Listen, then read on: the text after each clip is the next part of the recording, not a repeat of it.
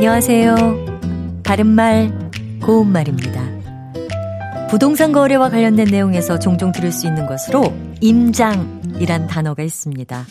임장하다 또는 임장 다녀오다 같이 표현하는데요. 임장, 혹시 여러분은 무엇을 뜻하는지 알고 계시나요? 임장은 이말 임자에 마당 장자를 쓰는 일본어식 한자어 표현입니다. 임장이란 어떤 일이나 문제가 일어난 현장에 나오는 것을 뜻하는데요. 주로 부동산을 사려고 할 때 직접 해당 지역에 가서 보고 탐방하는 것을 말합니다.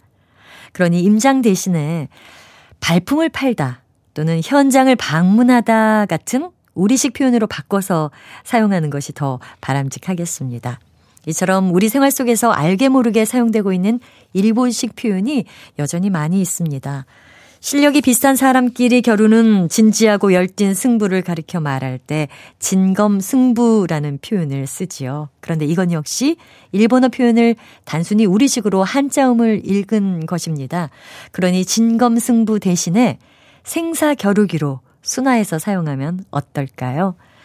그리고 고집이 세고 고약한 성질 또는 그런 성질을 부리는 버릇이나 태도를 가리켜서 곤조라고 할 때가 있습니다. 그런데 이건 역시 일본어식 한자 표현인 근성을 우리식 한자음으로 읽은 것에 지나지 않습니다.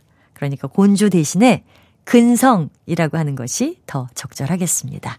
바른말 고운말 아나운서 변희영이었습니다.